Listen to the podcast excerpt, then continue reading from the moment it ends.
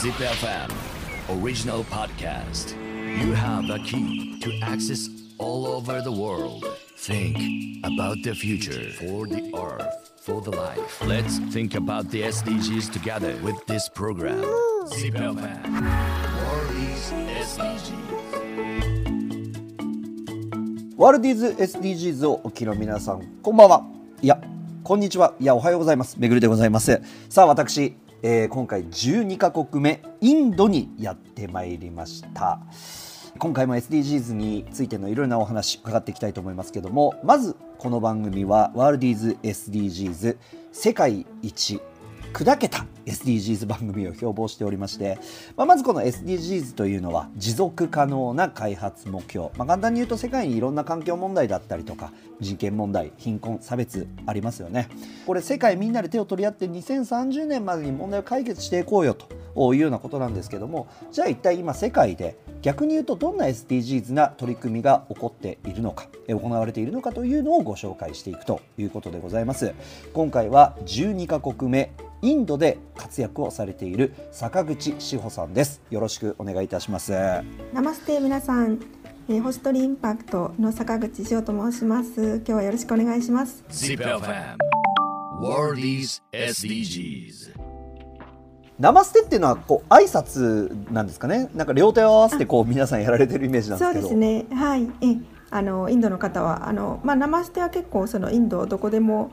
通じるので、言葉は結構インド20何カ国語というか地域によって言葉が違うんですけど、ナマステは通じます。はいはい、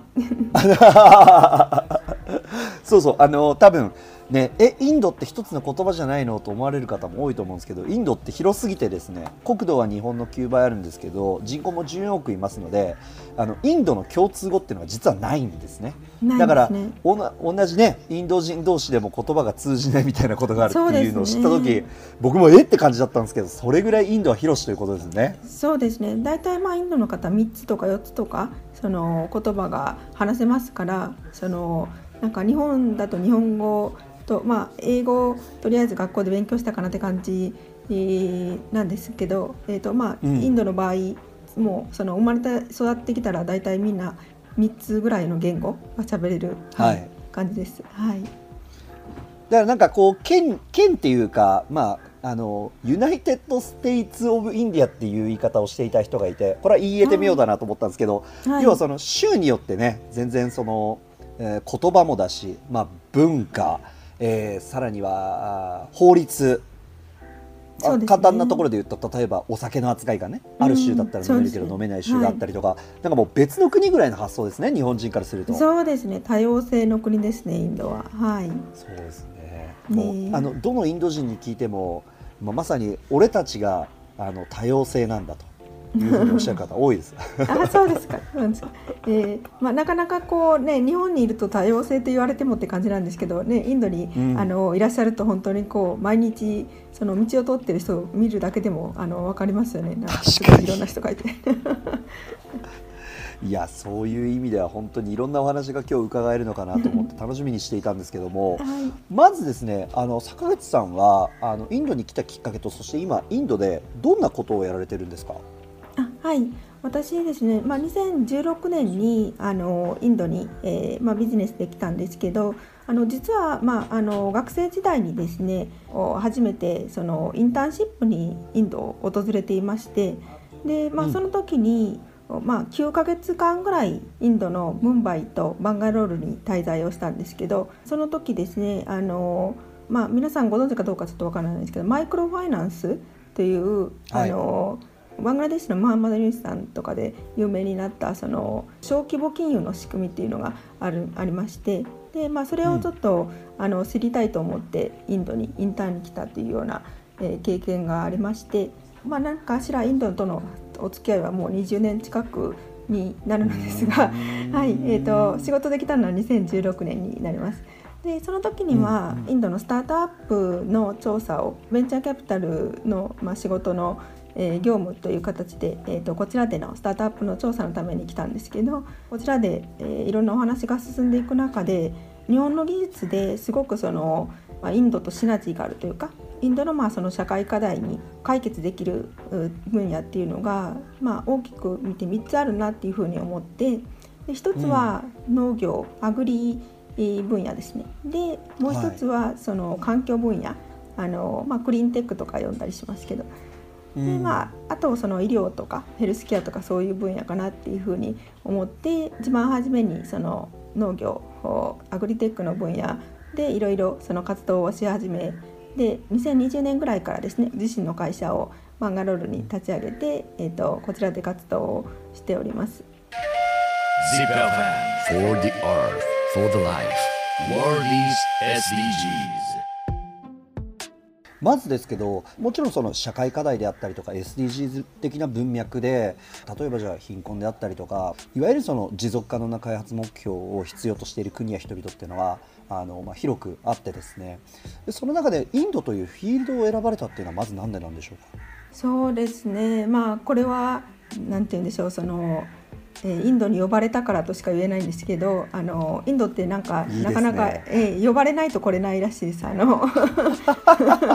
て言うんでしょう、特にインドにものすごい行きたいって思ってたわけじゃなかったんですけど、たまたま何かインドにご縁ができて、インドに来たんですね。でもその実際にこちらに来て、やっぱり社会課題とかがすごく見える形というか、日本でももちろん社会課題とか、例えば子どもの貧困とかあるんですけど、ニュースとかで見ることはあっても、実際に自分の周りにいるかっていうとそうでもない方、結構多いですよね。もちろんいらっしゃる方もあると思うんですよ。でも、インドの場合もう本当に家のすぐ先にスラムがあって、で水もトイレもお風呂もないようなところで、子どもたちが汚い水で顔を洗ってたりとかするのを見るわけですよね。だからそういうすごく社会課題が直接的というか、毎日の生活の中でつぶさに見えるところにあるって感じですね。インドっていうと人生が変わるとかですね、好きと嫌いが分かれるとか、いろんな表現をされる方がいらっしゃって、で多分今ラジオ聞いてくれてるリスナーさんとかだと、何でしょう、ガンジス川に死体が流れてるんでしょうとか、そういうようなインドの側面たくさんみんな見てると思うんですけど、ただ一方で僕がこの国に来て感じたことっていうのは、そうそうでもそういうカオティックな部分で語られるインドばかりではなくって、ものすごく国としても成長をしているし、道なんかもバングラデシュとかと比べるとものすごく舗装をされていて、だいぶ街としても、もちろんこれは地方によって違うと思いますけど、僕が行ったデリーだったりムンバイだったりとかバンガロールみたいなところっていうのはものすごくしっかりしてますし、日本で入ってきているインドって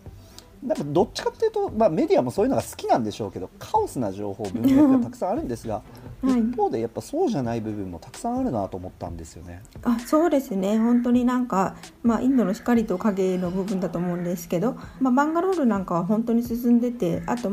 その IT なんかも、例えばそのデリバリーとか日本よりも便利だったりとかするわけですよね。で、一方ですごく進んでいるところと、ちょっと都会から少し離れて 2,3 時間行ったところにある村に行くと、一日中電気が来ないみたいなそういうところもあるみたいな感じですね。社会課題というまずちょっと大枠な話でいうと、やっぱりインドっていうのは広すぎて、そして人口も14億いるっていうと、状況はもう本当にバラバラで、20年前のインドも存在していれば、その20年ももっとすごい速度で進んで最先端のインドもある、いわゆるドラスティックにヒエラルキーが分かれるというか、問題の大小の差がもう日本の格差とは比にならないぐらいの格差があるというか、一体インドではまず大きいマップで捉えるとどういうことが起こってるんですか？そうですね、私がインドに住むようになった2016年からなんですけど、そのだいぶ3年から5年ぐらい前からインドの中間所得層の成長というのがすごく著しい状況になっていまして、皆さんインドってすごい貧しい人がいっぱいいてっていう人口ピラミッド型でいくと、富裕層がトップにいて、で貧しい人がすごくたくさん下にいるみたいなイメージをお持ちだと思うんですけど、結構それは変わってきていまして、真ん中の人たちですね、ピラミッドの真ん中の人たちが中間所得層の、方々の収入がすごい上がってきている。で結構そういう人たちの、その消費が経済成長の原動力になっているっていうところがあります、はい。ZipFM WORLDs SDGs